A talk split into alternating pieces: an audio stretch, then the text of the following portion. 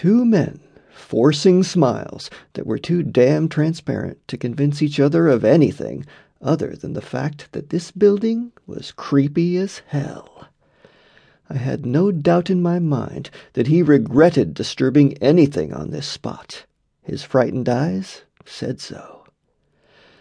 Knowing it would only get worse, I turned around and moved across the vast open space designed to accommodate large parties as I headed for the rear of the building, struggling with the urge to hurry to the wall next to an immense fireplace and flip on the overhead lights.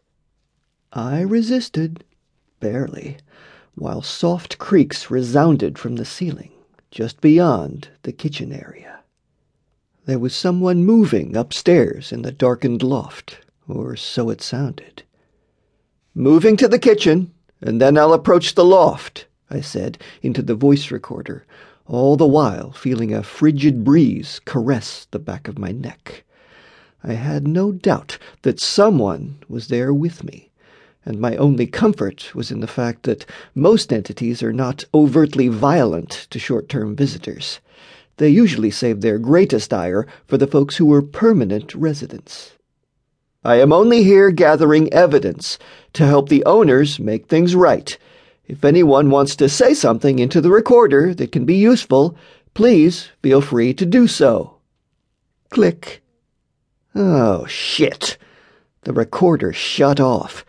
At the same time, I heard a low moan coming from the stairs that were barely visible from a security lamp's glow in the kitchen.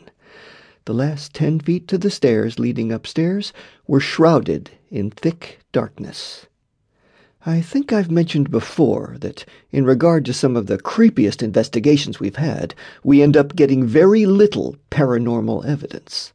Lots of normal looking photographs, empty recordings, and non eventful video clips. As I approached the kitchen area, I had been taking random pictures with my preferred analog beast that Justin likes to make fun of, but negatives are necessary to prove that an image hasn't been tampered with. As soon as I heard a low moan emanating from the darkness, I bravely pointed my camera directly at the spot and snapped a photo. Or so I had hoped. My camera jammed, and like the recorder moments before, it no longer worked. The green battery light faded to orange before my eyes. What in the... The kitchen security lamp suddenly popped, and a swishing sound approached me in the sudden darkness. The best way I can describe it is as if someone had tossed several handfuls of paper sheets into the air, and then they drifted to the ground. Jim, did you hear that?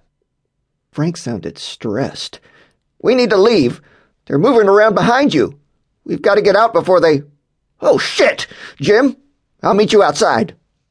I heard Frank give a startled shout as he stumbled on the porch, and then the front door slammed behind me. I might be a seasoned ghost hunter, and sometimes you can wait it out when weird shit happens, but I also have the good sense to know when it truly is time to go even before I heard several padded footfalls upon the wooden floor as at least two different individuals approached me from both sides of the clubhouse's dim expanse. I was already running, running with the intent of breaking through the door or a window if necessary. Thankfully, Frank managed to reopen the door as I reached it. Without bothering to retrieve his key from the lock, he and I sprinted for the house. The painful prickles from the chills embracing my back didn't stop until we had climbed back onto the house's steps and clambered into the foyer. Instinctively, I closed and locked the door behind us, not caring how absurd it was to even bother, since physical doors and walls provide little protection against the dearly departed. What in the hell? Jimmy, Frank, are you okay? Does it look like it?